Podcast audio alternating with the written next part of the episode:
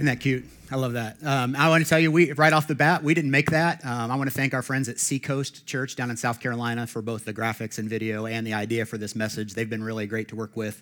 Um, I love it when churches work together and do stuff together. We don't need to reinvent the wheel all the time. So, um, thanks to them. If you've got your Bibles, go ahead and open to Luke chapter two it, we're in a Christmas series. You probably could have guessed we were going to go there, okay? But Luke chapter 2, uh, if you don't have your Bible, it should be, there should be one of these around you on the floor. It's page, I think, 716 uh, in these blue Bibles. We're starting, as Jerry said, a new series today called Regift.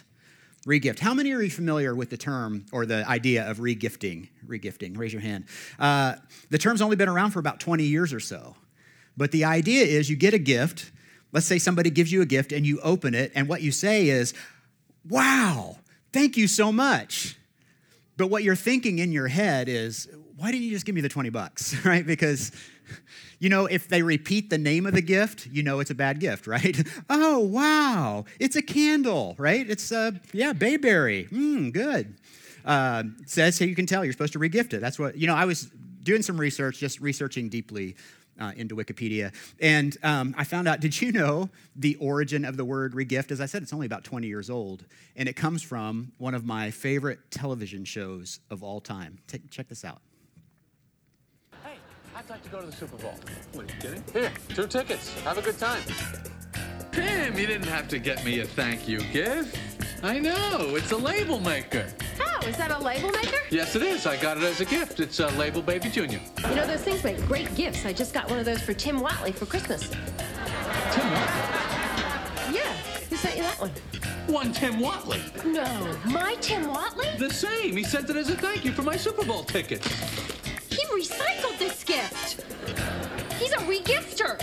Are you even vaguely familiar with the concept of giving? Didn't he re-gift the label maker? Possibly. Well, if he can re-gift, why can't you de-gift? Well, here, take Whatley's label maker. I don't want to see it again. Is this a label maker? I just came by to pick up my label maker. Uh, okay. You don't have the label maker, do you? Uh, no. I knew it! You're a regifter! So be careful, it can get kind of messy when we start regifting things, right? So here's what we're going to talk about during this series. You know what it's like to re-gift something because you don't want it, right? You get a gift you don't like. Like if you get a gift like one of these gifts, it's okay to re-gift it. Like how about the uh, the hairy belly fanny pack? Uh, if you get that, it's probably okay to re-gift it. Or how about this book? This is a book I've been looking at, The Beautiful Poetry of Donald Trump. One of the lines in there is people always talk about fairness. They're always talking about my hair. I don't think it's fair. Do I really care? Um, that's actually one of the lines from the book. Uh, or this, uh, if you're a kid, the original Shave and Play Barbie. Uh, does anybody want that? Oh my goodness. If you get one of those gifts, it's probably okay if you regift it. Okay, everybody come back. you might want to take that picture down there, Brad. Um, but what if I told you, okay, so there's some gifts it's okay to regift, right? But what if I told you there are certain gifts that we're supposed to regift? Is she still up there? She's still up there, isn't she? what if I told you there were certain gifts that you're supposed to regift? Like, what if I told you the best gift that you were going to get for Christmas this year? What do you think is the best gift you're going to get for Christmas this year? Well, well, if you're a kid or a teenager, it's probably one of these um, the Nintendo Switch, right? This is very popular today with kids and teens. Kids, teens, anybody in the room want one of these? Uh, this is a gaming console for your house, but it's also a portable gaming console. That's one that uh, a lot of the kids want. Or if you're an adult, um, maybe it's like a gift like this the Bose uh, Quiet Comfort 35 series wireless headphones. I mean, you think about this, like, the kids are arguing, right? You just put these on and you're in your own little world. It's like everything goes away. Or the dogs are barking at something going by the window. You know, you just put your headphones on, it all goes away. The wife is, well, you know what? I better just stop right there. what if I told you that the best gifts you got this year, you had to regift that one? What if I said that? What if I what if I told you that? That the in fact, here's what I'm going to propose to you. That the concept of regifting hasn't only been around for 20 years or so. That when Jesus came, he brought gifts that are never fully experienced. They're never fully received until we give them away. Look at this. This is Jesus. This is where I would argue the concept of regifting started. This is Matthew 10, uh, verse 8. Jesus says this Freely you have received, freely give. Now, what's happening here is uh, Jesus has gathered around. He's got 12 of his disciples um, close to him, and he's getting ready to send them out. This is after he's told them that he will make them fishers of men, and he's going to send them on a fishing trip. He's going to send them out two by two to do ministry. And Jesus says, Hey, we've journeyed together for a while now, and what you've received from me, I want you to go give it away. So if you've received healing from me, I want you to go heal people. If you've received love from me, I want you to go love people. If, you've, if I've served you in any way, I want you to go serve people. And if you've received any hope from me, go give that hope to the people you encounter. Anything that I've given to you, Jesus says, go give that in to the lives of the people you meet. This is the idea of regifting. And so from now until Christmas, uh, we're going to talk about that. We're going to treat the month of December like an experiment. Okay, like, like we've been given orders hey you've been given much i want you to go out and regift it. And we're going to take a journey together as a church. And we're just going to try to regift some things that god has given into uh, to us and regift them into our community and into our world into our places wherever those are our homes our, our uh, workplaces our schools. We're going to talk about regifting joy and regifting peace. And this weekend we're going to talk about regifting hope. Would you agree that hope is a pretty powerful motivator right? Uh, I mean, think about it. If you've ever hoped to go on a date with someone, You'll do some crazy things, man, if you hope to go on a date with somebody. You'll step out of your comfort zone, you'll take a shower, right? You'll get all cleaned up. Because if there's a hope that that person will go out with you, hope can cause you to do some pretty amazing things. There's a great quote by uh, an evangelist named Hal Lindsey. He said this Man can live about 40 days without food, about three days without water, about eight minutes without air, but only for one second without hope. Hope is a belief that things can get better, that, that things can get proved, that your circumstances can change, that, that we can get the things we long for, and you won't get very far in this world if you don't have any hope. Hope can help us persevere through difficult times. We can make it through because of hope.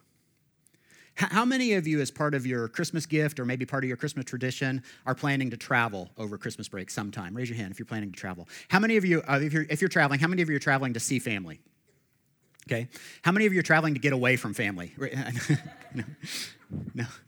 Probably, probably shouldn't raise your hand there. Have you ever thought about that though? Have you ever like just dreamed of, you know what?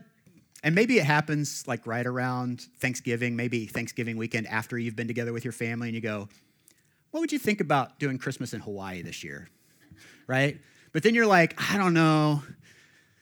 Sunny, 85 degrees every day, mountains, beautiful beaches, grandma stuffing, like, like right, beautiful Hawaii stuffing, Hawaii stuffing, and then eventually I think we all reach the same conclusion. Mele Kalikimaka, right? How many of you are going to, to Florida if you're traveling? Anybody going to Florida? No? Nobody's going to Disney this year? Okay.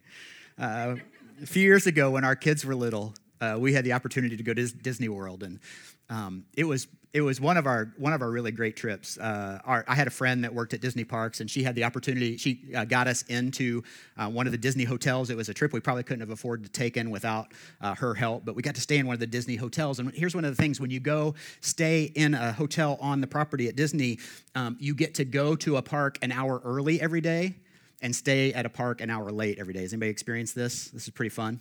And so, um, you know, it's a different park, but you can go to one park in the morning, uh, go an hour before it opens, ride some of the rides, and then you go go back to your hotel, and then go to a different park in the evening, and you get to stay late. And we we did this one one night. We were at Magic Kingdom the night that it was open late for people who are staying in park. And so, um, what happens is they set the fireworks off to indicate the park is closing, but you get to keep riding the rides.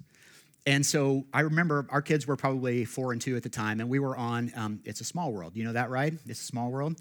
It's a small world after all. Right? And so you take the little boat ride, and all the dolls are singing, and they're singing the same song, and, and there's no line because the only people in the park are the ones that are staying on property. And so um, we get to the end of the ride, and there's no line. We just stay on it. We go do it again. It's a small world after all.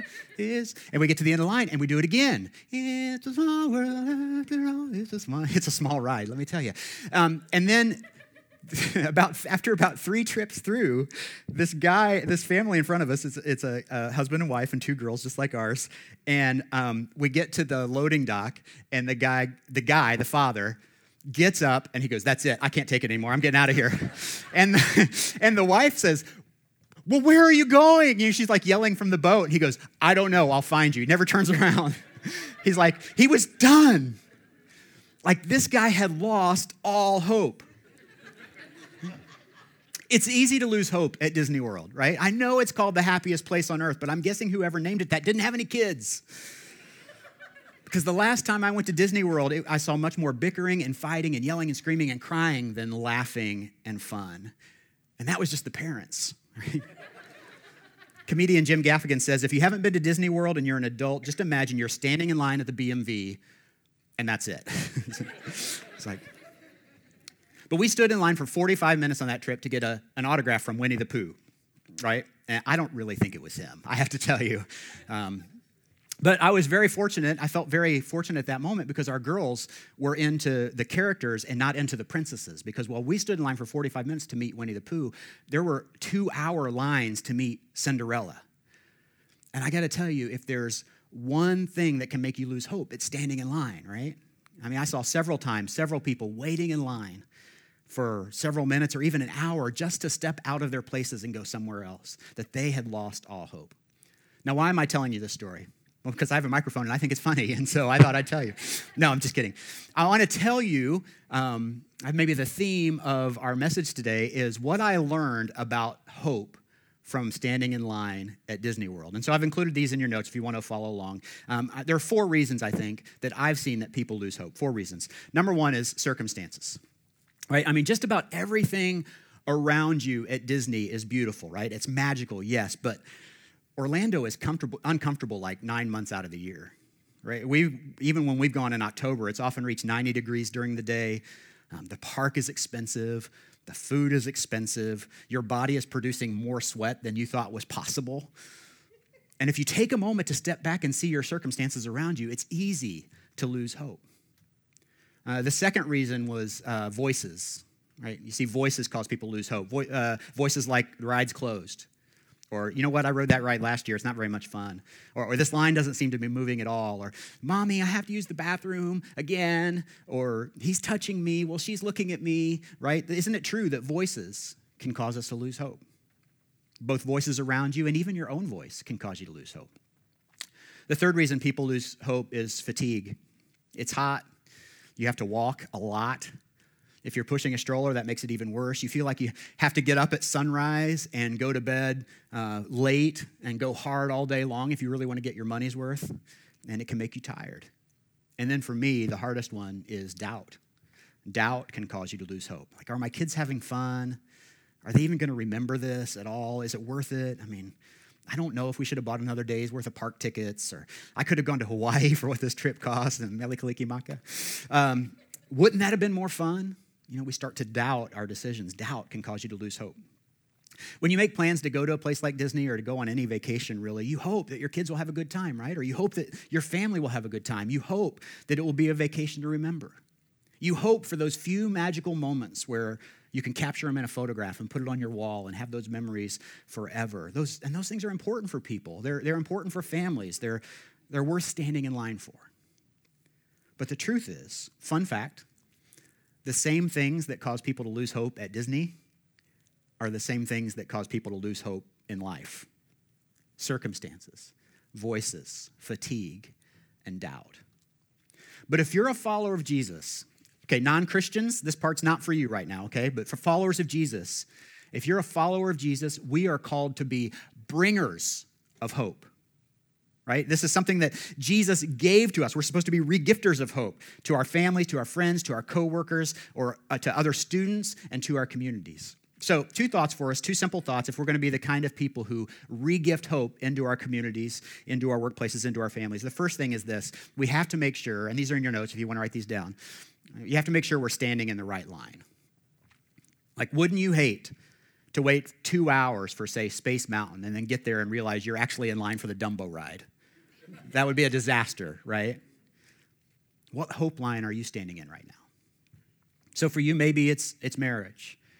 There was a time when you were standing at the altar and you thought, we're not going to be a statistic. Like, we're not going to be one of those couples that this doesn't last for, and uh, we're going to be different. But right now, with the circumstances of your marriage, you look around and there doesn't seem to be a whole lot of hope right now. Or maybe for you, it's, it's your health or the health of someone you love. You, you want to hope, you want to believe that things are going to be good and things are going to get better, but it just doesn't seem like it is. And in the last few months, the doctor's reports haven't been all that positive, and you're starting to lose hope because of those voices. For some of us, it's just our future. Like you hear your friends say, God has a plan for your life, and, and you want to believe that's true, but you're just not sure. You believe that maybe your best days could be behind you, in fact. What are you hoping for today? What hope line are you standing in? The Christmas story reminds us of another person uh, who was standing in line for hope, who was waiting, who was hoping. It was a guy named Simeon, and his story is found in Luke chapter 2. Um, this is right after Jesus was born. If you have your Bible open there, it's uh, verse 25 is where we're going to start, Luke 2 25. It says this Now there was a man in Jerusalem called Simeon who was righteous and devout. He was waiting for the consolation of Israel. In other words, he was waiting for a Messiah. This was a man who had lots of hope. And it was not uncommon. Many of the people living around Israel at the time would have been in this same boat. They would have believed that there was a Messiah and they would have been hoping for him to come during their lifetime. But, but Simeon also had a personal hope because it says this, and the Holy Spirit was on him. It had been revealed to him by the Holy Spirit that he would not die before he had seen the Lord's Messiah. So I don't know how it was revealed to him or how he knew this, but somehow the Holy Spirit comes on this man named Simeon, and he has this personal encounter and he gets this personal message that you're not going to die until you see this Messiah you've been hoping for. And so while many people had a feeling that he was going to come, he was personally feeling and believing that he was not going to end his life uh, before he got to meet the Messiah.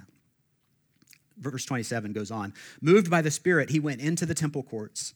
When the parents brought in the child Jesus to do for him what the custom of the law required, Simeon took him in his arms and praised God, saying, Sovereign Lord, as you have promised, you may now dismiss your servant in peace. For my eyes have seen your salvation, which you have prepared in the sight of all nations. Do you hear the relief there? It's kind of like, I can die now. Everything that I've hoped for has come true. Everything that I've been told has happened. I can go in peace. Thank you for letting me see the Messiah. Salvation is here. Then it goes on, verse 32 a light for revelation to the Gentiles and the glory of your people Israel. The child's father and mother marveled at what was said about him. Then Simeon blessed them and said to Mary, his mother, This child is destined to cause falling and rising of many in Israel, and to be a sign that will be spoken against. In other words, he says, when it comes to Jesus, it's going to be really hard for people to be neutral. Like, it, it, Jesus is going to cause so many people to find hope and find life, but for many others, it's going to cause them to fall. He's, he's going to cause them to stumble. Simeon says, This child, this is what my hope has been in. This is what I've been waiting for. This is the line I've been standing in. Simeon's hope was anchored in the Messiah. That one day he would see the Savior of the world. And friends, at the end of the day, if our hope is anchored in anything but the Messiah, Jesus, we're going to be let down. We, we need to learn from Simeon that our hope has to be in Jesus, in the Savior of the world, and the fact that God not only loved the world, but He loved the world so much that He became one of us. And he came to earth in the form of a baby, and he lived a sinless life, and he died on a cross, and then he overcame death so that we could be free from sin and experience life. If our hope is in anything other than that, we're going to be disappointed. You know, statistically, at this time of year, uh, depression and sadness is higher. Suicide rates go up. People face all kinds of difficult feelings and emotions. And I certainly don't have all the answers to that. But I can't help but wonder if for some people, it's because some of us have misplaced our hope. Like if it, if it sheds light on things that we have hoped for but didn't come true. Look at Proverbs. Proverbs 13 12 says, Hope deferred makes the heart sick, but a longing fulfilled is a tree of life. In other words, when you hope for something that doesn't happen, it makes you sick, it makes your heart sick, it makes you sad. And, and some of us have placed our hope in a relationship. Like you really hoped it would work out, but here you are, and Christmas was coming, and you thought it would work out, but the hopes are dashed for that relationship. It's over and it makes your heart sick. Some of us have placed our hope in healing. Like that health problem is not going away, and we hope that we'd get better, but we're not. And we'd placed all of our hope in that. Some of us have placed our hope in the goals we set at the beginning of the year, right? This was the year. You know, my goal this year was to lose 10 pounds. Only 15 more to go, right? And you know, this was the year we were going to lose weight or we were going to uh, hit those financial goals or we were going to um, whatever. And now it's December and January is coming again. And we don't, you don't even know if we can face like another year of New Year's resolutions when we didn't do very well in the last ones. And we've kind of lost all hope because we're putting our hope in those things and it just brings about disappointment. We've been standing in the wrong line. See, when we find our hope anchored in anything other than Jesus, we set ourselves up for disappointment. The writer of Psalm 42 found himself in this same situation. I don't know if it was December when he wrote this or not, but look at what he said Psalm 42 11. He says, Why, my soul? He's talking to himself. Why, my soul, are you so downcast? Why so disturbed within me? He's so sad. I'm not sure what issues he's facing, but he's clearly disappointed. He's talking to himself. And then it's almost like he remembers something that somebody told him. And he says, Put your hope in God, for I will yet praise him, my Savior and my God. He says, You know what? I'm going to get back in the right line. Like, I'm going to refocus my hope on where it's supposed to be in God. The most important thing to me. That's what matters. Are you discouraged this Christmas season? Is it possible that it's because you've put your hope in something that's not going to last? I love the way the writer of Hebrews describes hope in Christ. He says this, uh, verse 18, uh, there on the second line. He says, We who have fled to take hold of the hope set before us may be greatly encouraged. We have this hope as an anchor for the soul, firm and secure, an anchor for the soul. That, that's a picture of what hope in Christ is. It's, it's a confident assurance. If you know anything about boating, you know when the waves or the wind comes, uh, when, when things get bad, they throw out an anchor, right, to hold the boat in place. But if your anchor doesn't catch in something permanent, it's not going to help. If you, you anchor in the sand or you anchor in the seaweed, it's not going to help you out. Uh, you've got to make sure that your anchor hits on a rock or on a solid foundation, right? Uh, that you're going to be able to weather them. It's, it's got to be in something permanent. I mean, not that things will always go well or we won't face trials. Obviously, we will. I mean, any boat that's going to sail across the sea is going to face hard times. It's going to face wind. It's going to face waves. It's going to face storms. Our, our life is the same way. We're going to face trials. We're going to face hard times. It's not going to be perfect all the time. An anchor doesn't change your circumstances. But when our hope is anchored in Christ, it's a strong endurance that says, you know what? Things are going to be okay. Regardless of what my circumstances say or the voices around me, regardless of how fatigued I get or how much I doubt, I know that my future is going to be okay because my hope is not in a relationship or a condition or in a circumstance. It's my hope is in Jesus, and it's a confident assurance. That's the kind of hope that carries you through loss. That's the kind of hope that gives you faith to hold on to the promises of God. Are you in that line? Are you? Because if you're not standing in that line, you're going to be disappointed. Have you put your hope in something else? Because here's the truth I can't regift something that I haven't already received. Right? If I'm going to be hope to someone, if I'm going to give hope to somebody, I have to have hope. So the very first thing I have to do is make sure I'm standing in the right line. And then once we have that settled, once we've got that, once our hope is in the only thing that matters, the second thing we have to do is to speak hope to the people around us. Can you think of a time when somebody spoke, spoke hope into your life? I can. For me, um, I can remember how encouraging this was just a couple of weeks ago. I had worked hard on a message, and there was one particular phrase in that message that I had really wrestled with and struggled with. And does this make sense? Does this sound better? Does that sound better? And sometimes, I don't know if it matters. Sometimes I spend 45 minutes like wrestling with one phrase in a message, and I get up here and deliver it, and I feel like, whew, that just went right by you guys, like 100 miles an hour. I don't know what happened. And it, it's not your fault, it's my fault. Like I didn't emphasize that or whatever. And I, I sometimes wonder, like, does that matter when we spend times thinking about these phrases or these takeaways in our message? And um, somebody uh, sent me a text later that day and said, Hey, I just want to tell you about your message today and what it meant to me. And this was so encouraging. And, and, and that phrase that you used, wow, that was powerful. I'm like, hey, it does matter. This stuff matters, right? There was those words. And I'm so glad that he spoke those words to me instead of just thinking them, right? So how many times have we thought encouraging thoughts about somebody and not spoke it to them? We, we just think it and we think, well, I hope they know how we, they, we feel about them, right? And Proverbs 18 says the tongue has the power of life and death. That there's a lot of power in the words we speak. And so this is the experiment that I want us to go on this month.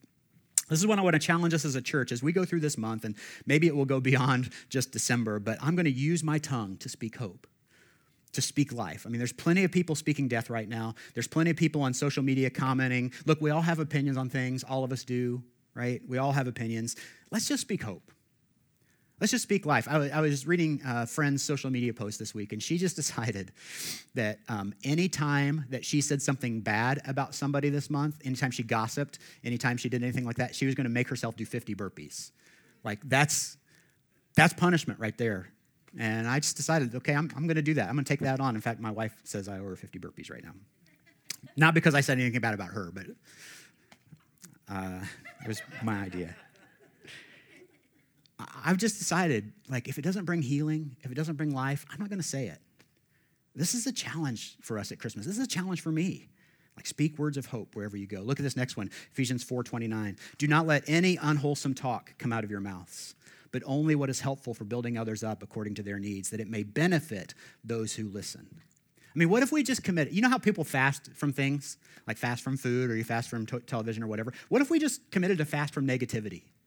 To fast from complaining. Like, like what if before every sentence we spoke, we just asked this question Is this going to speak hope to the person I deliver it to, or is it going to speak death? What if before every sentence we just ask that? And, and if it is, if it is going to speak hope, I'll say it. And if it's not, you know what? I'm just going to hold my tongue. See what happens. See if people don't start acting differently around you. Some of this, some of you guys do this so well. I was thinking about this this week. I think about my friends Bud and Linda Wall. Bud and I love to each, tease each other because he's really ugly, and uh, he's not even here for to hear that. Doggone it! But they're always there with an encouraging word, like hugging people when they walk in the building. This huge smile on their faces. They, they just are the epitome to me of somebody who's welcoming and loving. I think about my friends the Woodruffs, Des and Janelle, and just you know it was their idea to set up the tent out there to welcome new people and it's been like an incredible blessing to us.